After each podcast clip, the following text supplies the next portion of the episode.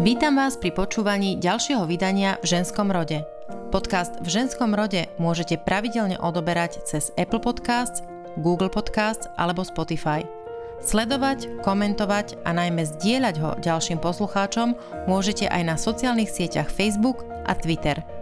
Teším sa, že ste súčasťou môjho dobrodružstva dávať šancu múdrym ženským myšlienkam, inšpiratívnym príbehom a hlbokým dušiam.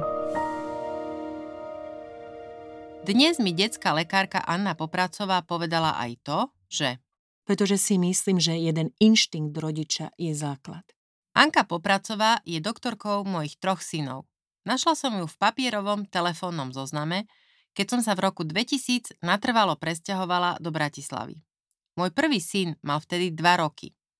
Za tých 19 rokov som k nej a jej pani sestričke prišla ešte s dvomi bábetkami. Za dverami jej ordinácie som vždy našla vľúdnosť, úsmev, empatiu a pochopenie. Za každých okolností. Nikdy ma neodmietla, nikdy ma nevysmiala, nikdy ma nepoučala a nikdy ma neponížila nejakou poznámkou o nekompetentnosti alebo hystérii matky. Preto som len veľmi ťažko vedela pochopiť iné mamy, ktoré sa stiažovali práve na nevhodný a ponižujúci prístup lekárov. V ženskom rode dnes nie len o nádeji a láske, ale aj o lekárskej autorite, zodpovednosti, úprimnosti a dôvere. Pamätáš si ten pocit, keď si sa rozhodla, alebo čo sa v tebe udialo, keď si si povedala, že budeš detskou lekárkou? Začala by som ono, že tým, že ja som išla na medicínu s predstavou, veľmi takou naivnou, a viac menej som mala tú myšlienku z kníh, lebo som si myslela, že ja budem lekár, ktorý sa bude starať o ženu od jej otehotnenia až po koniec 600 nedelia. To som si vyčítala v knihách a tak som mala predstavu, že ja budem ginekolog a trošku aj pôrodník, aj taký, čo sa bude starať o bábetko. Vôbec som netušila, ako to v reáli je. A pamätám si ten pocit, keď som vytiahla zo schránky list, že som prijatá na lekárskú fakultu. To šťastie. Ale pritom to obrovské sklamanie, že na pediatrickú fakultu. Aha, to vtedy bolo tak, že si vlastne Áno, sa vtedy hlásil. sa to delilo a, ťa, a bolo, rozdelili niekde bolo inde. to akože Aha. všeobecný lekár, stomatológ, pediater. Uh-huh. A bolo to úžasné, že sa tá pediatria študovala, pretože si myslím, že sme ju mali na veľmi, veľmi vysokej úrovni. A doteraz sa dospelí lekári, my sa tak delíme, boja tých detí. Aj sa ma pýtajú, že ako môžeš vedieť tie deti, keď plačú, že čo im je. Takže e, tam bolo to sklamanie na začiatku. Ale veľmi rýchlo pominulo, pretože našla som sa v tom, čo robím. A na základe čoho ťa vlastne pridelili niekde inde? Ako ty, ty si dávala na, v tej prihláške uh, To- zámer, že čo chceš robiť? Nie, ale... nie, Mhm. nie. E, Neviem, či o tom môžem hovoriť, ale proste bola doba, ja som nemala ani stranický background, ani niečo také v rodine, že by ma vybrali ako robotnícky káder, alebo že by som bola nejak ako výhodná do tých Mhm. tabuliek. Tak dúfam, že sa nikto neurazí. Tí všeobecniari nemali akože všetci protekciu, ale predsa len tí, čo išli na všeobecné, to mali také ľahšie. Mohli sa ľahšie roz, e, Aha, rozhodovať. ok, rozumiem. Zubári boli takí, že boli radi, že vôbec na tej fakulte sú, ale na druhej strane aj to chceli robiť. A my pediatri sme boli takí, že no tak fajn, tak sme sa dostali. Ale nemala som predstavu, priamu predstavu, že čo ma očakáva. A kde si vlastne skončila, alebo teda začala, keď si skončila univerzitu, tak kam si sa potom vybrala profesne? Rovno si mala ambulanciu, alebo nie, ako to nie, fungovalo nie, vtedy? nie. E, Vtedy bolo tak, že tri roky sme museli cirkulovať, bolo to ako chirurgia, interné, infekčné, kde sme vlastne všetci museli zozbierať určité informácie, že ako to beží na iných oddeleniach. Boli sme aj u dospelých pacientov, boli sme aj, teda hlavne my ako u detí. A po troch rokoch sme boli e, pripustení ako k prvej atestácii, čo bola všeobecná atestácia z pediatrie. Môžem sa spýtať, ako bude to trošku také Kľudne. nie úplne slušné, ale že o akom, o akom období, o akých rokoch rozprávame? ďalekých. Ja som, ja som promovala v roku 81, Mhm. 2. júla A 1. augusta, hneď v tom roku, som nastúpila do Senice s nemocnicou Skalica, lebo my sme mali v úvodzovkách handicap s manželom. On dostal miesto v Bratislave, ja nie. A keďže sme chceli on, ostať spolu, áno, my sme spolužiaci. Okay. A keďže sme chceli ostať spolu, tak mm-hmm. sme hľadali miesto v okolí Bratislavy. Tak sme obchodili všetky nemocnice, neviem, či to niekoho bude zaujímať, ale všetky nemocnice v okolí Bratislavy, boli sme v Trnave, boli sme v Galante, boli sme v Nových zámkoch, boli sme aj v tej Senici. A v podstate nás nich akože nechceli, alebo chceli len jedného. V Galante bol veľmi sympatický pán riaditeľ, ale ponúkol mne Áro a manželovi patológiu. A Aha, to vôbec, to jeho ako naturelu by toto vôbec nesedelo. No a potom nás zobrali ako pediatrov v tej senici, za čo sme im boli vtedy neskutočne šťa, ako vďační. Mm-hmm. Len začínali sme v Skalici, bývali sme na Slobodárke. Bolo to také predlženie študentských časov. Len my sme sa chceli zobrať a e, tam na tej Slobodárke sme nemohli mať deti. Takže byty pre nás boli v nedohľadne. Takže keď sme sa aj zobrali a potom som mala prvú dceru, tak ja som ako po roku, myslím, materskej získala to miesto v Bratislave a manžel ma nasledoval, lebo tu sme mali byt, byt po rodičoch. To v podstate to nefungovalo vtedy, všetko takže súviselo. Dostávali, dostávali lekári byt. E. Ale kde, ale kde. To je možno, že taký sentiment minulosti, ale takisto sa dlho čakalo, takisto bolo poradovník. Takisto tam bol lokál patriotizmus, to znamená, že keď tam niekto bol z toho malého mesta, tak bol im bližší. Samozrejme, že im bol bližší, lebo oni mali aj tú skúsenosť, že všetci tí, čo sme no teraz v našom prípade z Bratislavy, mm-hmm. tak všetci sme nakúkali, že kedy sa to miesto v Bratislave uvoľní, aby, aby sme sa vrátili. sa vrátili. A oni to vedeli. Mm-hmm. No. Takže málo kto tam z nás, čo sme tam nastúpili, aj ostal. Čiže si sa vrátila do Bratislavy a, a pracovala si v ktorej nemocnici? No a ja som si tú atestáciu urobila už tam, uh-huh. ako v Senici, teda v Skalici. Uh, takže ja už som mohla ísť na obvod. No a začala som robiť na obvode v Petržalke, čo bol veľmi taký zvláštny úsek môjho života, pretože vtedy som robila na obvode, my sme mali vykolíkované ulice, ktoré nám patrili v rámci toho obvodu. A museli sme hlásiť každý týždeň, že koľko návštev sme spravili, koho sme všetko vyšetrili v rámci tých ulic, len malo to jeden zádrhel, že tie ulice ešte nestáli. Alebo stáli a ešte neboli vôbec obývané. Takže je to, znie to tak paradoxne, ale vykazovali sme na papieri niečo, čo vlastne nebolo. Ale zase na druhej strane v rámci tej ambulancie sme sa nadreli, pretože to boli všetko mladí ľudia z celého bývalého Československa, od Ašu až po Čiernu nad Tisou. Tam dostávali ľudia byty. A samozrejme mladí ľudia mali deti. Takže my sme mali bežne tých 100, vyše 100 pacientov denne, chorých. Takže my sme naozaj tú prevenciu, aj keď sme ju museli vykazovať, nemali šancu robiť. A čiže tá preven- to, to chodenie bola tá prevencia. Áno, tá, áno tá, taká návštevná služba. To, to, čo áno. ste robili vlastne tú, áno. tú liečbu. Kuratela, bola... prevencia, očkovanie, mm. to fungovalo. Mm. Áno, mm. ale tie návštevy, ktoré sme museli vykazovať v bytoch, ktoré neboli, áno. tak to nám aj trošičku vyhovovalo, lebo sme na úkor toho mohli ambulovať. A ja sa posuniem teraz z tej minulosti tak, taký ten veľký šmach do roku mm-hmm. 2000, keď som sa natrvalo pristahovala do Bratislavy ja. A v tej dobe ešte fungovali zlaté stránky. Áno. Čiže to bol taký ten veľký telefónny papierový zoznam. Žltá kniha. Žltá kniha, kde som eh, hľadala pre svojho vtedy dvojročného eh, syna lekárku alebo teda lekára, pediatra. A v, v čo najbližšie v okolí uh, bydliska, ja som tedy mala prenajatý byt na obchodnej. A ja, ja mám pocit, že to bolo proste úplne, že prvé, že si bola úplne prvá, ktorú som uh, našla, a zavolala a tuším som sa dovolala priamo tebe že si zdvihla ty ten telefon v ambulancii. A, lebo pamätám si, že to bol veľmi taký milý hlas, samozrejme príďte. Ja som prišla, povedala som teda, že od januára tu budem mať syna, či by si ho mohla zobrať a tak ďalej. A, no a od toho v podstate uplynulo teraz 19 rokov. Áno.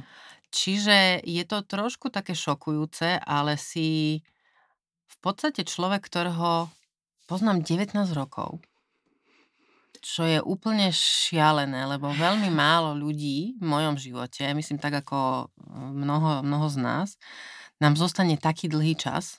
Áno. A čo ma udržalo v tej ambulancii, neboli len teda ďalší dvaja synovia, ktorí sa mi narodili a ktorých teda máš ty uh, vo svojej starostlivosti, ale to, s čím som sa vždy v tvojej ambulancii stretla. A o tom sa asi chcem rozprávať najviac. Uh, detský lekár je pre rodičov to je nesmierne dôležitá postava. Je to autorita, je to aniel strážny, e, je to pre niektorých možno aj nejaký hromozvod, musím to tak povedať, ale uh, chcem povedať, že pre mňa si ty bola vždy tá skala starostlivosti o zdravie mojich detí. Vždy som mala pocit, že v tvojej ambulancii to, čo sa tam povie a odohrá, je v najlepšej, um, pre najlepšie dobro mojich detí. Vždy.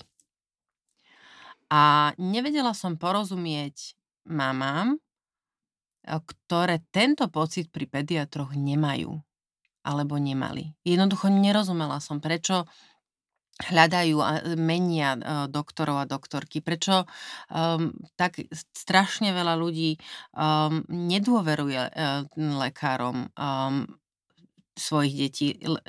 Čo sa deje na tej úrovni, že či je to naozaj tak, že toľko veľa lekárov je um, arogantných a, alebo neempatických, alebo či sa udialo niečo v, v rodičoch a v spôsobe prístupu k deťom a k ich zdraviu, že tá komunikácia um, neviazne alebo je zlá.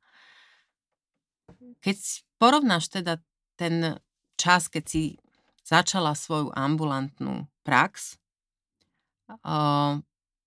a teraz ten čas súčasnosti, čo sa udialo za tie roky? S, rodičov, s rodičovstvom, s rodičmi, s lekármi, so zdravím. Poďme sa o tom rozprávať. Ano, to ťa, viem, že to je široké, je to ale ideme... veľmi široká ale do, do, téma. do tohto by som chcela vojsť. Áno, a nikoho by som sa nechcela dotknúť. Ja začnem od piky. Začala som robiť, jak som aj povedala, v júli som spromovala, 1. augusta ma prijali a 1. septembra, ešte s teplým diplomom, som sa mladá, v úvodzovkách hlupučká doktorka, dostala na obvod, kde mi spadalo pod môj obvod 2100 detí a 5 dedín.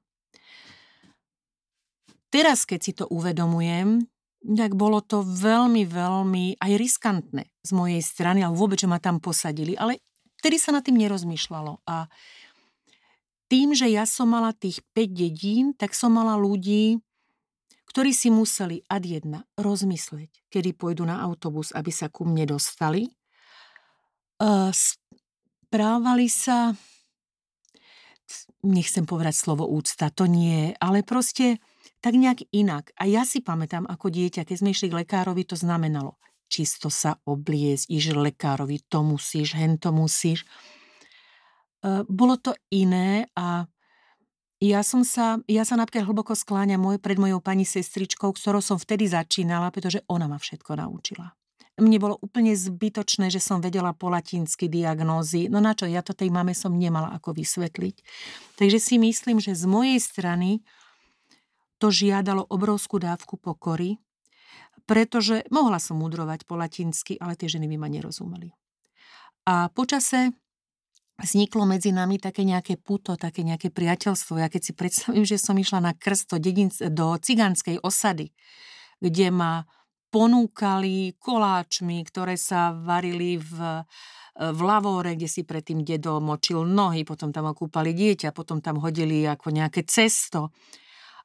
A to mi ponúkli ako koláčiky. No a, ale proste nejak sme tak žili všetci tak na jednej úrovni. Nikto sa nesnažil toho druhého presvedčiť o tom, že je lepší alebo horší. To bola vtedy tá doba. Ja som vtedy mala aj dieťa a ja som mala k dispozícii to, že boli tie lekárske knihy, to je jedna vec, ale do tej praxe som mala len jednu jedinú knihu, naše dieťa, a s tou sme operovali všetci. Či to bola kuchárka alebo doktor, nič iné nebolo. A tak sme nejak brali aj tie rady tých našich mám, starých mám, tie, bolo to také, že v tej rodine sa tradovali nejaké veci, čo sa má, čo sa nemá. A toto sa teraz totálne vytratilo, pretože... Čiže to generačné ano, vy, ano. vychovávanie bolo prítomné a teraz ano, nie je? Teraz to nie je. A nejak sa stráca to, že keď aj niekto poradí, tak sa to bere ako zásah do tej intimity tej matky alebo tej rodiny. Je strašný pretlak informácií. Musím zase povedať, že aj lutujem tie mladé ženy, pretože oni koľko razy dojdú tak neskutočne zmetené, pretože na tom internete je písaných aj veľmi dobrých rád, ale aj veľký, veľa hlúpostí a pod tým tlakom, že musí byť perfektná. Teraz keď vidím tie ženy, ktoré povedzme, že porodili a píšu o tom ako najúžasnejšej veci v živote a tie mladé mamy sa im chcú vyrovnať a to proste nejde. Či také materstvo ako kult? Áno majú to strašne ťažké. Strašne ťažké. Ja keď si to porovnám so svojím, že ja som sa z toho babetka tešila, ja som bola šťastná, že mám to dieťa. A mňa akurát mohlo zaujímať, že či som ho dneska pekne obliekla alebo škarede obliekla, ale nemala som ja tých, ten pretlak, čo mám, jak mám to dieťa držať, či držať hlavičku, jak držať hlavičku, e, čo mám robiť po obede, čo mám robiť. Proste tie kurzy pre deti, má 3-3 mesiace, chodia na angličtinu, na no na čo to je dobre? Aspoň mne sa to zdá cestné. A možno, že to tým deťom pomôže, to si nedovolím ja posudzovať. Len ten tlak na tie matky, to väčšné porovnávanie, to sa mi zdá také nedobré.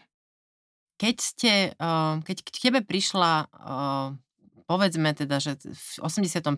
si ano. začala, tak povedzme, že ti dám 5-ročnú prax. Áno. Skúsi spomenúť teda v tom roku 86, keď už si bola lekárka, ktorá má za sebou uh, viac ako len nejakú tú prvotnú skúsenosť a že snáď aj to tvoje lekárske sebavedomie, to, to zdravé, teraz nemyslím nejaké ano. namyslené, ale to zdravé sebavedomie a tá, tá, ten pocit kompetentnosti už nejaký bol um, založený na nejakej praxi. Uh, uh, prišla k tebe mama s chorým dieťaťom. Aké dávala otázky v porovnaní s mamou, ktorá príde teraz? Ona prakticky ani, možno, že ani tie otázky nedávala. Lebo ona vedela, ako sa zráža teplota. Ona vedela vyhodnotiť, či jej dieťatko je choré natoľko, že má vyhľadať toho lekára. Lebo žila v určitom okruhu a vedela to porovnať lebo tam mala sesternicine dieťa, mladšieho súrodenca. Proste otázky, ktoré aj dneska, keď som sem išla, že mi zatelefonovala mamička, sa ma opýtala, že či si myslím, že by mala s dieťaťom ísť do ambulancie. Tebe volala? Áno. Že či si ty ano. myslíš? A na základe čoho? No práve, že na základe čoho? Ja to dieťa nevidím. Čiže, uh-huh. A je to také, že vlastne tú zodpovednosť preberať, tak áno, o tej zodpovednosti by som hovorila. Tá mhm. zodpovednosť bola na tom rodičovi. V tom zmysle, že vedel vyhodnotiť, či áno alebo nie.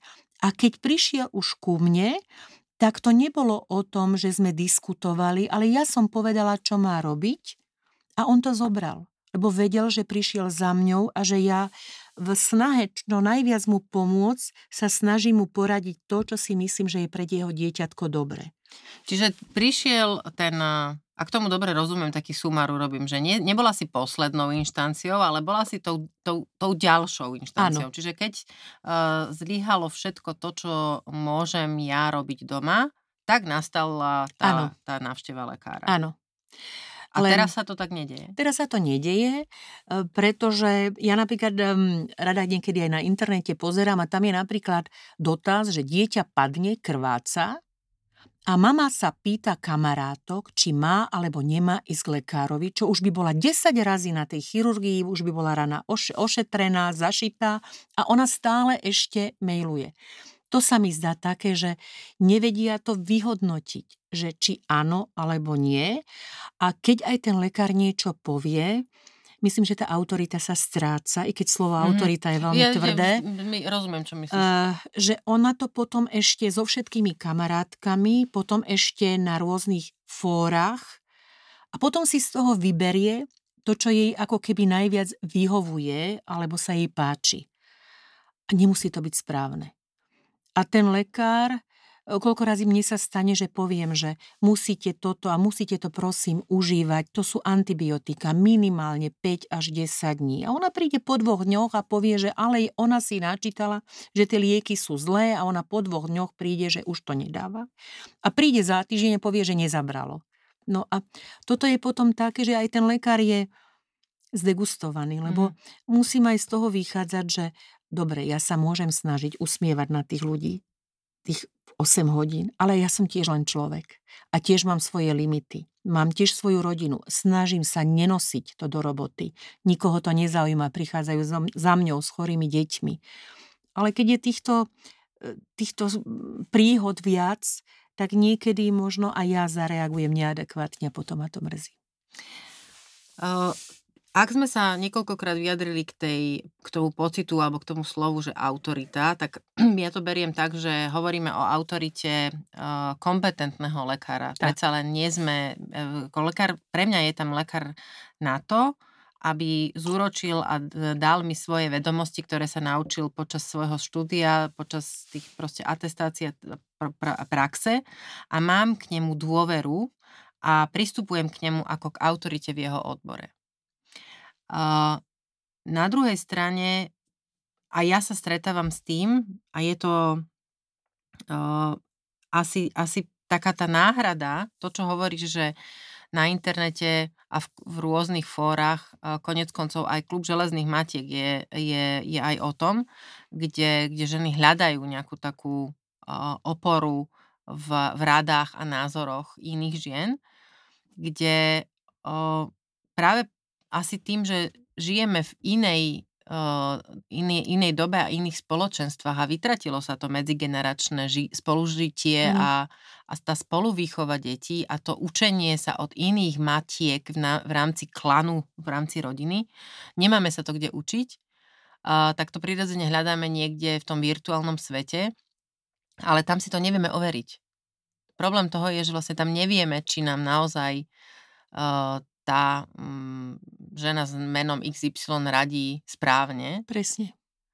A, alebo um, naša babka, prababka, sesternica alebo um, teta by nám to radili ináč a na základe vlastnej priamej skúsenosti a nie na základe nejakého jedna pani povedala alebo toto som počula. Um, ako si potom, ako, ako vlastne potom rozprávaš s rodičom, ktorý ne, nenasleduje tie tvoje lekárske rady? Kedy je už ten, tá hranica toho, že, mm, že niečo ohrozuje dieťa, tento, že to ten rodič, ja, ja, tomu, ja beriem to stále tak, že, že ten rodič naozaj chce to najlepšie pre to svoje dieťa, a, ale kde, kde je tá hranica? Vieš to vycítiť, alebo vie to lekár, lekárka vycítiť, že toto už je nejaký nebezpečný moment, kedy to zdravie dieťaťa môže pod tak, takýmto prístupom rodiča utrpieť? Áno, ale e, musím zase povedať, že za tie roky tá dôvera je základ. A pokým ju necítim, tak ono to tak ide ten vzťah do stratená. Skôr či neskôr ten rodič sa rozhodne e, odo mňa odísť čo vôbec si myslím, že je jeho právo a nech si hľadať niekoho, kto, ku komu tú dôveru má. Mm-hmm. Takže ono to, ja nemusím nič hovoriť. ja proste to, keď mi aj povie niečo, s čím nesúhlasím, tak poviem svoj názor. A ak by tie názory boli z mojej strany povedané druhý, tretí krát, tak skôr či neskôr práve pre ten nedostatok dôvery sa naše cesty rozídu. E, ja nechcem hádzať vinu alebo nejaký taký ten nejaký byľak na, na, na rodičov. Nie, to... A, ale mm, ani, ani, ani na jednu, ani na druhú stranu by to nebolo fér. A práve, že sa snažím prísť na to, na to že kde, kde sa tá, ako som povedala, že kde tá komunikácia viazne a prečo a prečo tam tá dôvera nie je. Um, a vyplýva to asi, alebo teraz smeruje to k tomu, že je tak veľa informácií dostupných, ktoré sa zdajú byť zrozumiteľné a, a akceptovateľné laickou verejnosťou, ako keby tá autorita vzdelaného a praxou overeného lekára nebola až taká dôležitá. Že nepotrebujem sa pýtať lekára, keď si to nájdem na internete, ale potom, keď všetko na tom internete zlyhá, tak zrazu zistím, že teda to nefunguje a ako keby som tú frustráciu potom švacol na toho lekára, pardon za výraz. Um, ja smerujem teraz veľmi opatrne najmä k tým používaniam antibiotík a k očkovaniu. To sú asi dve také obrovské témy, kde sa buď ľudia vždy pohádajú, alebo sa tomu vyhnú, ano. aby sme sa nepohádali. Ale to je taká, také pchanie hlavy do piesku z môjho pohľadu. E, ja by som to ešte možno, trošku skorigovala. To nie je len u lekárov. To je, sú učitelia, to sú všetky iné profesie. Áno, my sa tak snažíme, máme taký pocit, že rozumieme všetkému. No. Mm-hmm. Cez ten internet. Cez ten internet, áno. A priznať si, pri, to je to dôležité, priznať si, že to neviem, že musím si niekomu dôverovať. To veľa ľudí, to ich trošku boli. No, lebo oni si to, ja sa vždy musím pousmiať, keď mi niekto povie, že ja som si to naštudoval. To je veľká hrubá chyba, on to len prečítal. No, takže ako, ale to je všade, to je proste od škôlky počnúť cez naše školstvo, zdravotníctvo. Nejak si nevážime to, že keď niekto naozaj študoval a dlhé roky a venuje sa niečomu, že chce poradiť v dobrom. Že to je viac, ako vie. si prečítam ano. dva články, tri alebo 15 článkov ano. na internete. Otázka je, viem, že nech, nemôžeme, alebo nechcem všeobecne ako generalizovať cez teba na všetkých lekárov, uh, pediatrov, ale zaujíma ma, že uh, ako lekári pristupujú podľa tvojej skúsenosti alebo vedomosti uh, k predpisovaniu antibiotík.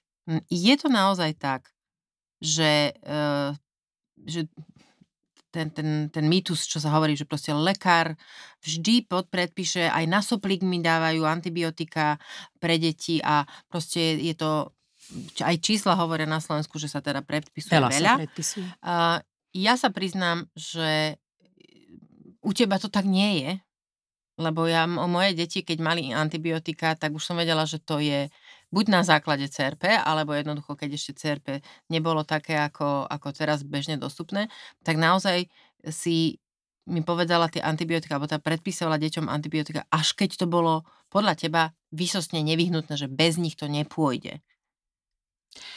Uh, no, aj to je zase téma, ktorá je veľmi široká. Pretože žijeme v spoločnosti, kde je obrovský tlak na zamestnanosť. Takto začnem od seba mne dojde dieťa, ktoré je choré. Ja poviem rodičovi, že to dieťatko je choré, musí s ním týždeň ostať doma. Minimálne. On by mal aj dva týždne ostať doma. Ale ten, tá mama alebo otec začne plakať, že oni si to nemôžu dovoliť, lebo oni majú hypotéku. A toto je ten problém.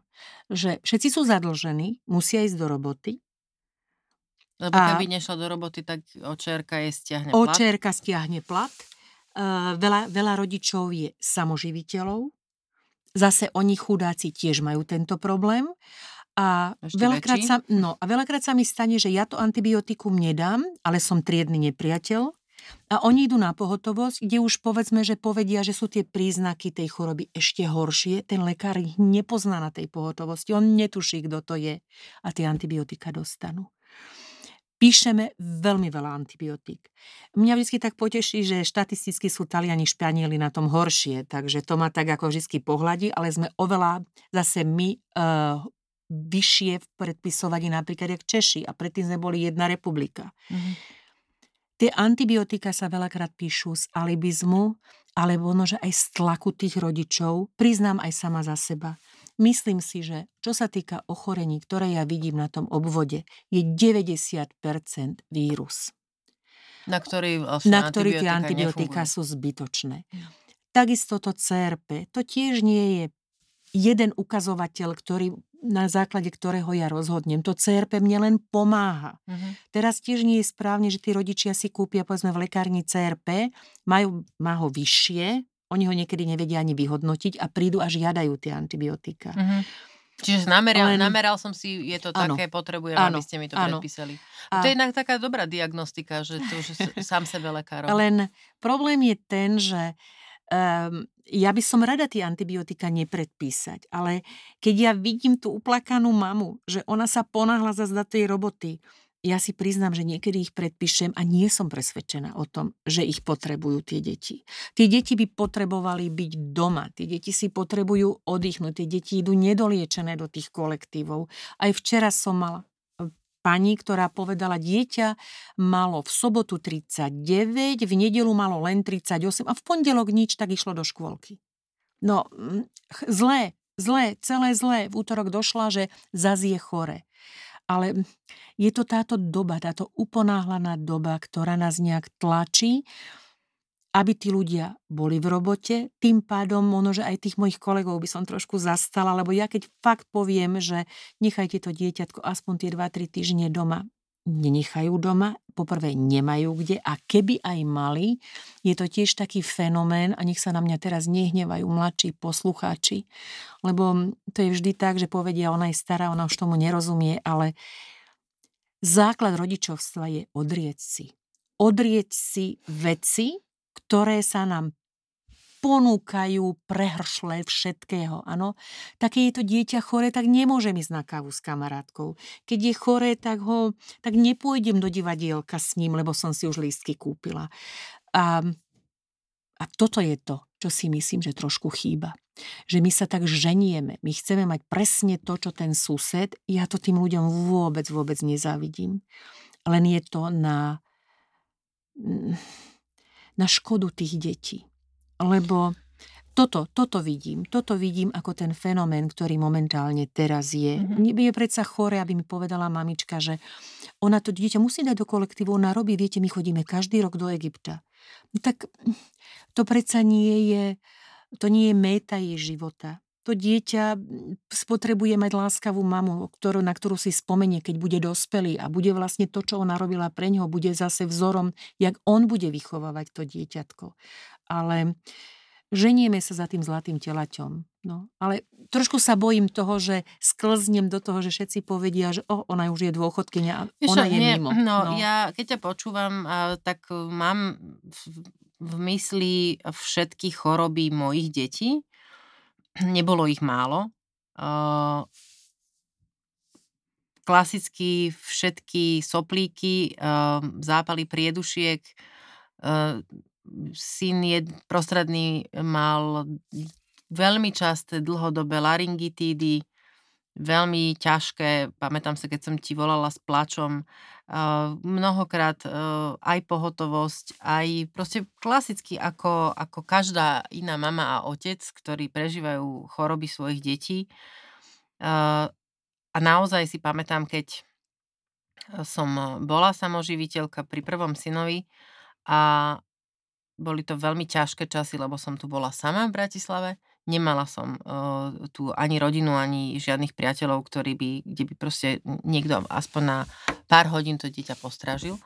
A keď teda ochorel, tak jediné, čo mi zostalo, uh, zostalo boli moji rodičia v Žiline. Čiže každá tá veta, presne ktoré sa hovorila, že no mal mali by ste zostať týždeň, dva s ním doma, bola obrovská. To nebola že kontrolka, to bol taký maják, Problém veľký. E, čiže ja e, súcitím a rozumiem každému rodičovi a každej mame, ktorí, ktorí proste s bruchom volením idú k tej e, doktorke do tej ambulancie. Možno tam je tá otázka, že myslíte si, že by som mala ísť k lekárovi, ano. lebo chceli by počuť, že nie, netreba.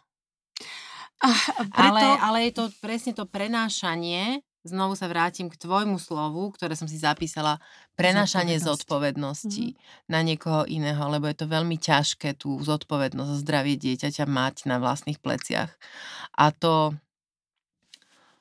ukrojenie samému sebe je, áno, pri niektorých rodičoch to môže byť z toho pohodlia, pri niektorých z pocitu uh, bezpečia alebo takého komfortu, ktorý je prirodzený. Preto by som chcela možno, že odlíšiť to, lebo ja musím hovoriť ako lekár. Mm. Áno, mňa sa opýtajú, napríklad je štvormesačné bábetko, letia na Maledivy. Opýtajú sa ma, letenka už dávno kúpená, kufre zbalené, že či majú. No čo im mám povedať? Tak ja im poviem. Ako lekár vám hovorím, nemali by ste pretože neviete, aké infekcie budú. Nie tam, kde už budete v tom rezorte, ale na samotnom letisku. Tam budete minimálne 3 hodiny. Vy neviete, kto vedľa vás sedí v tom lietadle. Tam naozaj môžete. Ja si myslím, že nemusíte. No. Ale zase na druhej strane, ako človek, keď vidím tu je rozžiarené oči a tie kufre zbalené, no čo im mám povedať, že majú stornovať letenku? Takže niekedy aj mne je ťažko povedať, že čo, a ešte by som chcela povedať, trošku sme sa naučili na všetky problémy stlačiť gombík.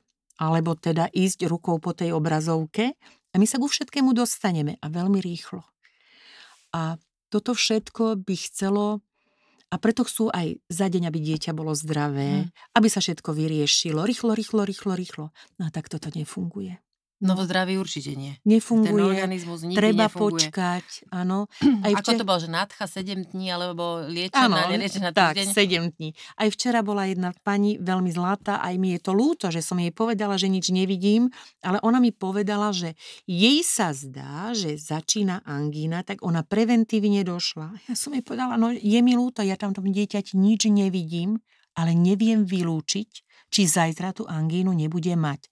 A v tomto ma asi nerozumela, ale naozaj ja neviem, každý, každý sme iný, každý organizmus je iný.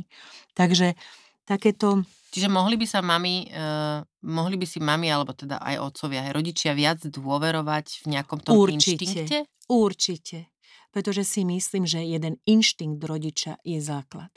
Ja, mne sa aj stane, že povedzme, keď očkujem, ja na dieťaťu absolútne nič nevidím a matka mi povie, že prosím vás, neočkujme. Mne sa, ja tak nejak cítim, že dneska nie. Určite a čo neočku, robíš? neočkujem. A vždy sa stane, Naozaj, že, že vôbec, do dňa, že... do dvoch dní to dieťa má teplotu, lebo to je matka, a že ona cíti najlepšie. Nie. Nie, pretože si myslím, že to je vyššia inštancia ako ja tá matka toho dieťaťa, keď mi to takto povie. To určite. Toto by si mohla tak opakovať, alebo to tak pustím v tej takej slúčke zvukovej. Ja si myslím, že toto je veľmi, veľmi krásna veta, ktorú veľmi veľa žien a mám, mám potrebuje počuť. E, lebo to je také, čo sa podľa mňa v nás bije. Jedna vec je mm, autorita alebo neautorita k lekárovi a druhá vec je rešpekt alebo úcta, ktorú ten lekár by mal mať k tej mame a k tomu otcovi. Ale hlavne k tej mame, lebo tá mama naozaj má, myslím si, že tam naozaj ten vnútorný materinský inštinkt je, je to, proste to tam je v nás. Začali sme slovom autorita, mm-hmm. odriekanie si, rešpekt. Zodpovednosť. Zodpovednosť. A ja by som ešte brala aj úprimnosť. Mm-hmm. Pretože Veľakrát sa mi stane, že zavolám dieťa na očkovanie a oni, mamička mi povie, že má soplík a vymýšľa si a rok ma odsúva. Ja by som si oveľa viacej cenila, keby mi povedala, viete čo, bojím sa, porozprávame sa, bojím sa, chcem to odsunúť, mám taký a takýto pocit, pretože ja vidím, že ma zavádza. A nevytvára to dobrý vzťah medzi nami. Ja mám rada tú úprimnosť. A o tom to aj je, že mi povie tá mama, že necítim to tak, prečo by som to nerešpektovala? Keď sme do tejto témy takto pekne vošli, um, strach z očkovania kedy si to tak začala veľmi markantne ako lekárka uh, uh, vidieť v, medzi rodičmi tvojich detí, ktorých máš v ambulancii? Mm, mne sa trošku zlieva už ten čas na tom obvode, ale myslím si, že to bolo tak na prelome tisícročí, tak od 2000 do 2010. Tam to bolo naozaj vyšpičkované. E, nosili mi ľudia elaboráty ako na potvrdenie ich teórií, Akože vytlačené? Áno, áno, áno, nech si preštudujem. Dos, sa hnevali na mňa, keď som im povedala, že ako nemám záujem. Ale o to nejde len. Oni boli manipulovaní strachom, však to je úplne ako logické. Bolo to niečo nové. My sme potom v 89. všetci boli dychtiví za niečím novým. A toto bolo síce, z môj, môj názor je taký, že absolútne nesprávne, ale boli ľudia a veľmi vzdelaní ľudia, ktorí na túto vlnu naskočili. A vtedy sme si to museli aj zapisovať, že koho neočkujeme a bolo ich veľmi veľa. Veľmi veľa. Teraz si myslím, že už to dosť upadlo, ale zas na druhej strane je aj to, že už aj ja som svoj názor zmenila, pretože keď ku mne chce sa niekto prihlásiť mimo rajonu, pretože ako z iných, ja sa vždy opýtam, prosím vás pekne, aby sme sa vyhli zbytočným nejakým konfliktným situáciám. Budete očkovať alebo nie? A oni mi povedia, či tak alebo tak a myslím si, že je oveľa korektnejšie si podať ruku a povedať, že žiaľ Bohu, sú kolegovia, ktorí vám to stolerujú a s úsmevom sa rozídeme, ako keby ma potom zase mali takto zavádzať, že mi rozprávajú nejaké v úvodzovkách blúdy o dieťati, že prečo neočkovať. Ja, ja, mám rada, ja mám rada, keď sa mi povie tá pravda. Nech je hociaká, ale nech je to pravda. A ty si za očkovanie? Áno som. Uh, môj najstarší syn má 9, má, Maria, že 19 som chcela povedať, nie, nemá 19, má uh, 20. Už bude mať 21. Najmladší má 9. A v tom širokom rozpetí tých rokov, keď som dávala očkovať Filipa, ako toho posledného, uh, musím priznať, že nebolo mi všetko jedno. Verím. Uh, on sa narodil v 2010 a bolo to, bolo to asi, aj ja som vtedy vlastne tak najviac cítila to, ten, tie tlaky a príbehy z okolia, kde uh, očkovanie bolo to ten najrychlejší vinník, na, mm. na ktorého sa teda najrychlejšie ukázalo uh, na všetky problémy, ktoré vznikli alebo ktoré teda deti mohli mať. A mala som strach. Veľmi som sa bála pretože tak ako každý rodič nechceš svojmu dieťaťu spôsobiť niečo, čo si budeš vyčítať do konca života. Na druhej strane v posledných rokoch vidíme, čo neočkovanie spôsobuje, ako mohutne oslabuje našu kolektívnu imunitu. Presne. A čo sa vlastne môže začať diať, keď sa vrátia také choroby ako? Záškrt, tetanus, obrna. Čierny kašel sa už vrátil, takže v Brne bolo dieťatko s tetanom a ja napríklad vždy sa opýtam mamičkiek, ktoré nechcú očkovať, že čo by robili, keby ich dieťa dostalo záškrt. Oni ani nevedia, čo to je. A ja im vždy poviem príhodu, ktorú spomínala moja mama ešte, ktorá sa narodila 1920. Ona ten záškrt dostala. Ono v podstate ten záškrt, už čo hovorí ten názov záškrt, že sa vlastne ako keby to dieťa má pablaný v hrdle a vlastne ako keby sa zaškrtilo samo, že prestane dýchať. Ja si nemyslím, že ani jedna z týchto mamičiek si neuvedomuje, čo robiť, keby takéto niečo nastalo. Moja stará mama v tej dobe to vedela. To boli iní ľudia. Oni proste žili s týmito chorobami. Ona si pichla ruku do mastia do hrubej múky a vytrhla tie pablany mojej mame z hrdla. To je to, cez, čo, ústa? cez ústa. To, čo mi ona hovorila. Ja som záškrt nikdy nevidela. Ja takisto to viem všetko len z učebníc. Ale tí ľudia si vedeli v niečom aj pomôcť. Teraz dieťa padne, oškresí nohu a mama začne plakať, ani nepodá prvú pomoc. Že v tomto sme takí trošku bezbraní. No úprimne povedané, ja si neviem predstaviť eh, podávať ako učila som sa to, bola som na kurze, dávala som prvú pomoc ma, ako to mám povedať, ma, nie makete, ale ako malému dieťatku bábike. Áno. Ale neviem si predstaviť, že by som to robila reálnemu dieťaťu. Ako, či, do akej miery by som bola schopná bola by si schopná. E, nervovo to zvládnuť. Bola by si schopná. Keby sa jednalo o tvoje dieťa, to by si sa divila. Áno, ale keď teda sa vrátim k tomu, ano. čo si povedala, že teda je nejaká choroba, ktorá... Tam nie. Takto, že čo vlastne, že neviem, čo tam ano. mám urobiť. Áno. A musím povedať Nikto pravdu, že napríklad my ako pediatri, a ja nemám 30 rokov, ja som to tiež nevidela. Mne keby naozaj v reále ten záškrt na tú ambulanciu príde, neviem, či by som vedela, že jedná sa o to. A toto je to hrozné, že my to prakticky nepoznáme. A nás tá choroba môže prevalcovať a nikto nevie, kto bude ten prvý alebo druhý. Osypky. Osypky, Osypky som ja ešte zažila. Osýpok uh-huh. bolo veľmi veľa v mojich začiatkoch. Veľa detí bolo hospitalizovaných, veľa detí malo následky na srdiečku. MUMS, veľmi veľa bolo zápalov, seróznych zápalov mozgových blán z MUMSu. E, boli chlapci, ktorí mali zápal semeníkov, ktorých ako sa nevedelo, či vôbec raz budú môcť mať deti, ako či budú plodní v rámci tohto ochorenia. Takže, no a pankreatitid, koľko bolo, boli hospitalizované. Ale to sme my videli, ale už tieto nové generácie si povedia, že však to už nie je, ale neuvedomujú si, že len vďaka tomu očkovaniu. A aká je šanca, že teda prestaneme očkovať a že tie choroby sa vrátia uh, a že, že z toho bude problém? Obrovská. Asi sa nepýtam, asi sa nepýtam teda toho nejakého najlepš- najväčšieho odborníka, ale pýtam sa preto, lebo predsa len si, si teda tá autorita lekárska prax, praxe. Myslíš, ako keď sa prestane očkovať? Áno. No tak hovorí sa, že keď tá preočkovanosť kletne, klesne pod 95%, tak tie ochorenia sa môžu prejaviť. Mali sme 98% aj vyššiu preočkovanosť.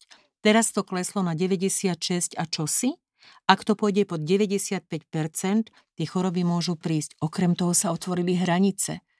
To nie je, že nám to sem niekto donesie. My cestujeme vlastne aj ochorenie, ktoré teraz je veľmi časté, ruky, noha, ústa, mouth, hand and feet áno, disease, áno. to je ochorenie z Vietnamu. To, za to nemôžu práve títo Vietnamci. Len my sme, my sme si ho to doniesli, lebo my sme to nepoznali. Ja keď som prvé dieťa s touto chorobou mala, tak som ho poslala na infekčné, tam si ho fotili, nikto nevedel, čo mu je. Teraz už som múdra. Ale teraz už je to, to tu priamo, je... Išla som to povedať, že teraz je to pomerne teraz je to, častá áno, choroba. teraz je to veľmi časté ochorenie. Veľmi lebo nepríjemná. Už, Ako sa to áno, prejavuje?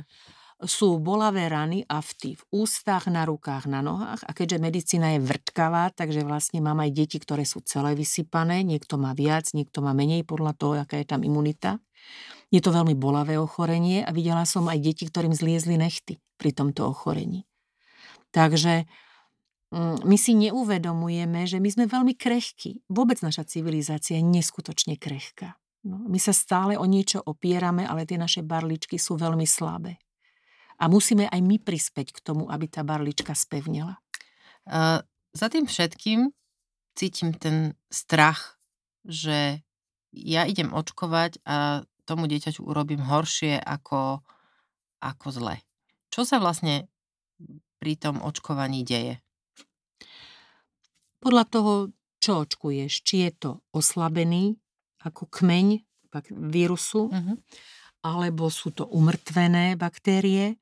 V každom prípade sa deje to, že vlastne podporí sa imunita a podtvorba protilátok proti tomuto ochoreniu. No a vlastne, keď ja mám tie protilátky, tak už potom vlastne, keby som aj s tým ochorením došla do kontaktu, tak e, to telo sa dokáže s tým vysporiadať a neprejaví sa to u toho A dieťaťa. tie nežiaduce účinky, to, to čoho sa teda rodičia boja najviac? účinky že... sú, že Uh, väčšinou, nebudem hovoriť o chemickom zložení uh-huh. očkovacích látok, lebo to by som bola, jak, keby som bola zastanca nejakej farmaceutickej firmy, to by som veľmi nerada. Väčšinou sú nežiaduce účinky, bolestivosť, pláč, opuch tej ručičky alebo nožičky, kde sa to pícha.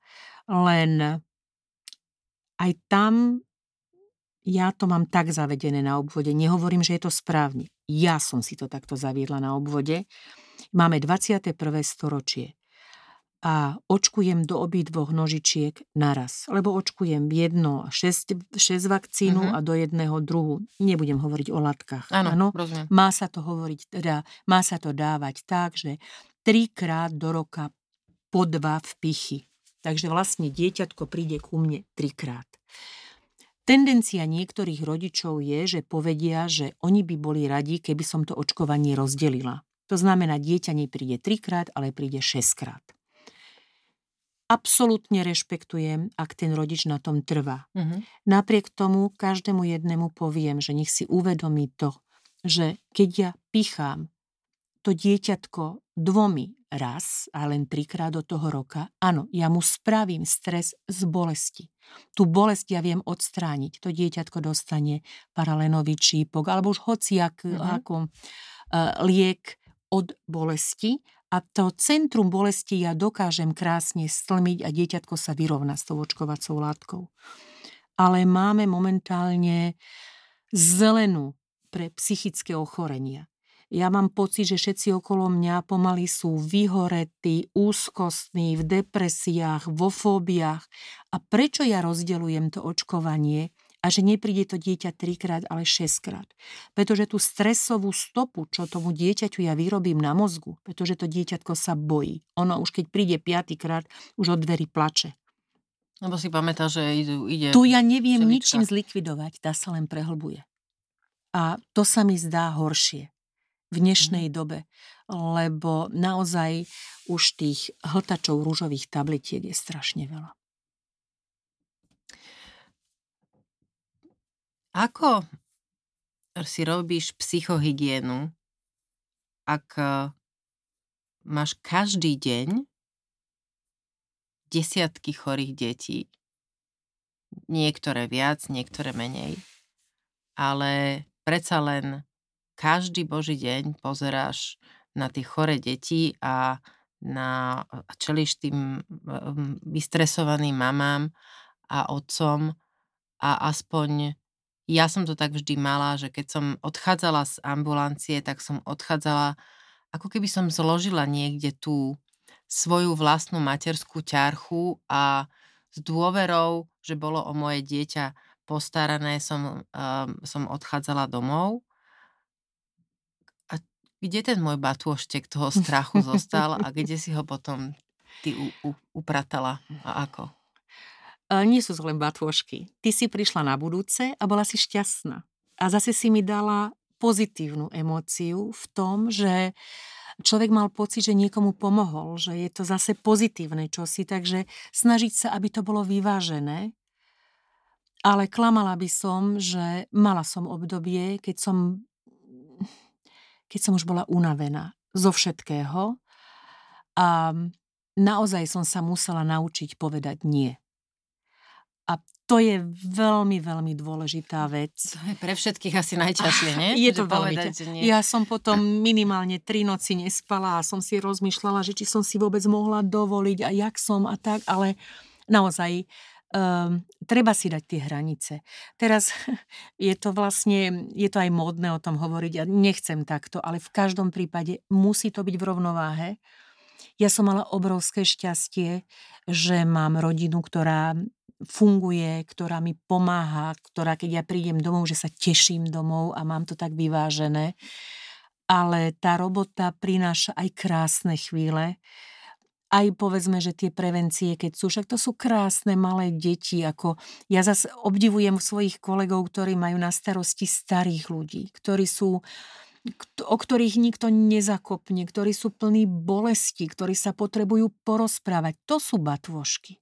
Mm. Toto by som povedala, že toto sa dá krásne tak nejak uh, vyrovnať a okrem toho musíš tú robotu robiť rád. Mňa moja robota Všetci sa mi čudujú, že ešte, ale mňa fakt tá moja robota baví a naplňuje ma. Že, no, na tebe to vidno. A že, že vlastne akože už sa stáva tá robota ako hobby.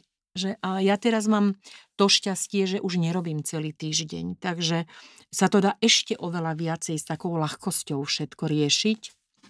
Jasne, že niekedy som nahnevaná, frustrovaná, že zlá. Ale zase to vyvážia iné veci. Minule som bola v nemocnici so svojím vnukom. Bola som dosť otrávená, že jak dlho čakáme. Aj bol on taký dosť neposlušný. Otvorili sa dvere a moji, moji pacienti, o ktorých som už dávno zabudla, že ku mne chodili, vyšli z dverí a objali ma. No čo viac som chcela? No ten deň bol pre mňa úžasný. Že vlastne sa to vyvážilo a možno, že prevážilo v to pozitívne. Až som si povedala, že čo tu húčíš, však o tom to vôbec nie je. Koľko babetiek ti prešlo rukami?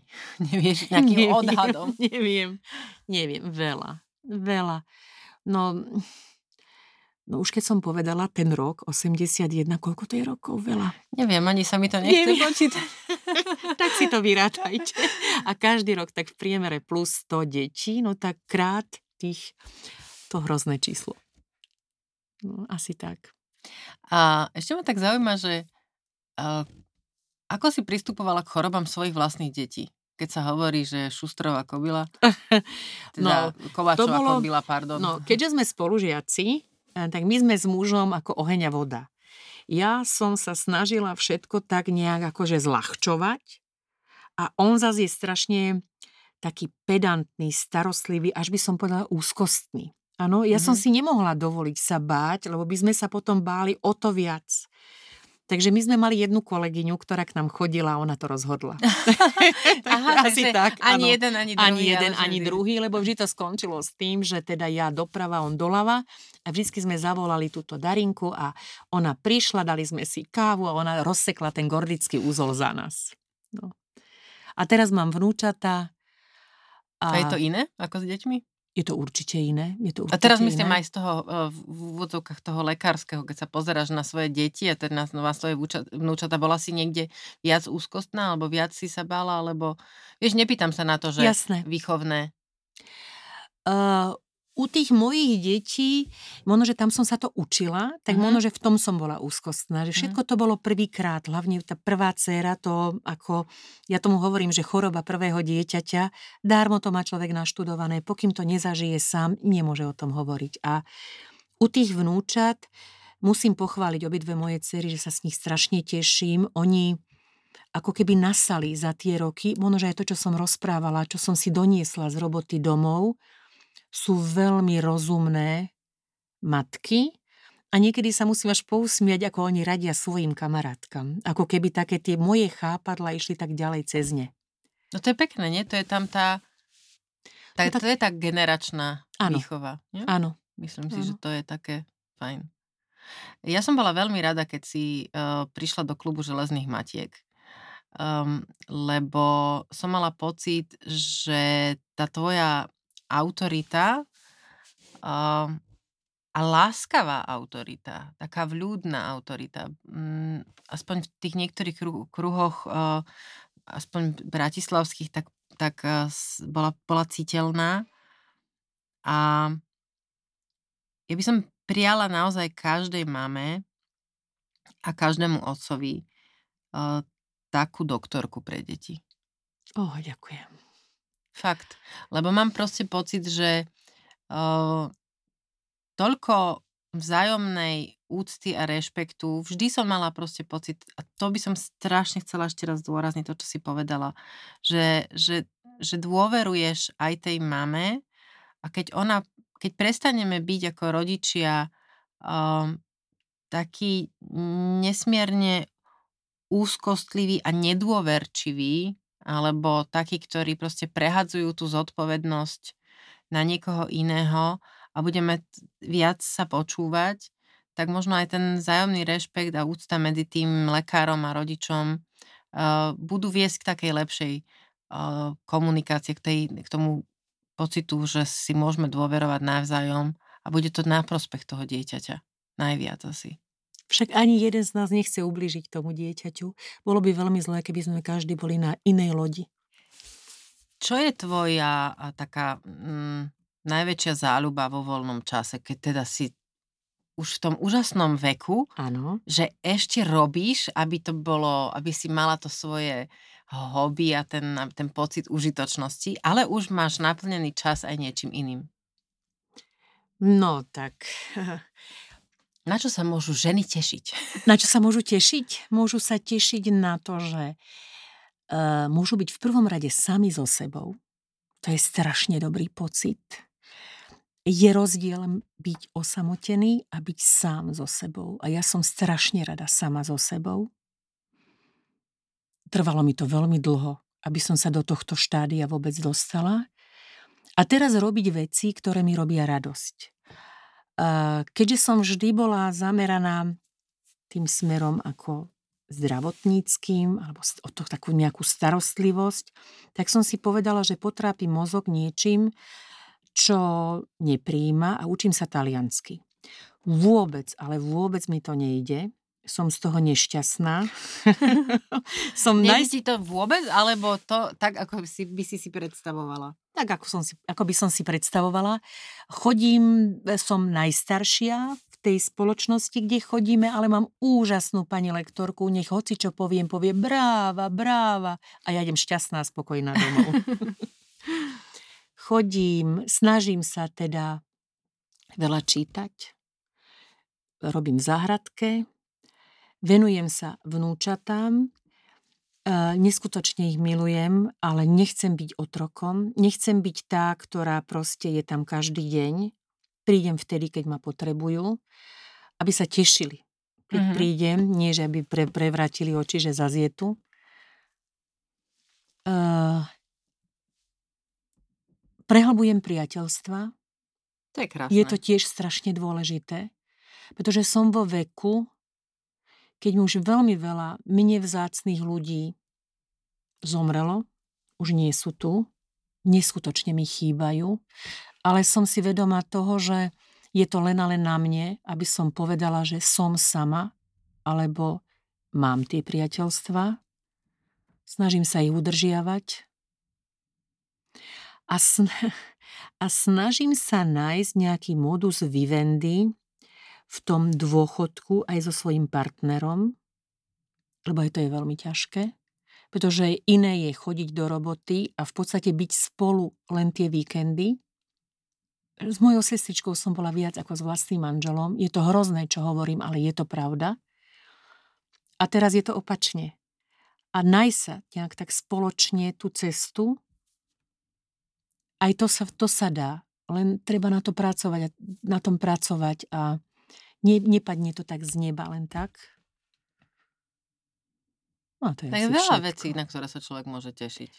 Myslím si, že Myslím si, že tento vek prináša so sebou niečo fakt krásne, pretože ja už nemusím. Ja už nemusím nič. A mne je to už úplne jedno, nechcem povedať, že mi je to jedno, ako vyzerám, ale už sa tým netrápim. Kedy si mi vadilo, že mám kučeravé vlasy, mám veľký nos, malé oči, veľkú nohu. Ja by som sa vedela rozobrať na súčiastky. Asi teraz, ako každá žena. Áno. Teraz sa rešpektujem taká, aká som. A strašne krásna kniha je od Šiklovej, Ježiny Šiklovej, Deník staré pani. Tie knihe sa neskutočne rada vraciam. Vždy tam nájdem niečo nové pre seba a minule som si tak čítala, porovnávala pubertu a starší vek a evidentne ten starší vek vyhráva. Takže keby mi niekto povedal, že ešte raz 16, ďakujem, neprosím si, už nie. Tuto by som mohla aj skončiť, ale ešte by som ti chcela dať tak ako každej, ktorá tu so mnou v štúdiu sedí, pár takých záverečných otázok. Áno. Ktorý detský sen sa ti splnil? Detské sny sú rôzne. Ja som chcela pomáhať v Afrike, byť princezná, ja neviem čo. Ale v konečnom dôsledku by som povedala, že neviem, či to je detský sen, ale žila som veľmi pekný život. Možno, že aj to je detský sen, aj keď to dieťa o tom nevie, ale chce byť šťastné. Si to tak neformuluje možno. Akú najlepšiu radu si dostala? Najlepšiu radu? No, to je to, čo, s čím bojujem. Sama snažím sa to, nebrať sa vážne, až tak strašne. Nebrať všetko vážne, čo ti ten druhý povie. Mm, asi, jak by som to povedala, neposudzovať toho druhého, lebo nevieš, prečo taký je. Ja som bola tak vychovaná, že takto a takto. A ani doprava, ani doľava. Tak som to dostala z domu. A neviem, či to bola rada, ale asi áno. Že proste nejak pozerať na ten svet tak pestrofarebne. A to mi veľmi pomohlo. Čo je tvoja silná stránka? Hm.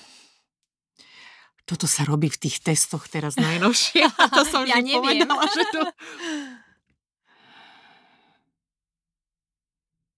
Tešiť sa z maličkosti. Tešiť sa z maličkosti, tešiť sa z vecí, ktoré sa nám zdajú totálne samozrejme, lebo mňa to vôbec nevzrušuje, že kto čo má a nemá, pretože áno, tešiť sa z toho, že dneska je pekný deň. A to, že pršalo, ako fajn, ja som mala dážnik. Tak. A posledná, kedy si najviac šťastná? Šťastie je strašne prchavé. Kedy som najviac šťastná? Keď mám okolo seba svoju rodinu. A keď vidím, že ja som si to ani neuvedomila. My sme boli všetci na dovolenke. A ja som si myslela, že to je také normálne. Ešte si, ešte si aj dovolili moji rodinní príslušníci mi ísť na nervy. A minule mi povedali jedni, že však to je úžasné, že ste boli spolu. A ja som si vtedy uvedomila, že bože, ja si ani necením to obrovské šťastie, čo mám. Že sme boli my akože starí, céry, zaťovia, vnúčatá a že nám bolo spolu dobre. Asi tak. Ďakujem, že ste počúvali môj podcast v ženskom rode. Ak vás tento rozhovor zaujal, vypočujte si aj tie ostatné. V ženskom rode môžete sledovať a zdieľať aj na Facebooku. Napíšte mi svoje názory, nápady a hodnotenie. Už o týždeň v stredu sa na vás teším s novým dielom.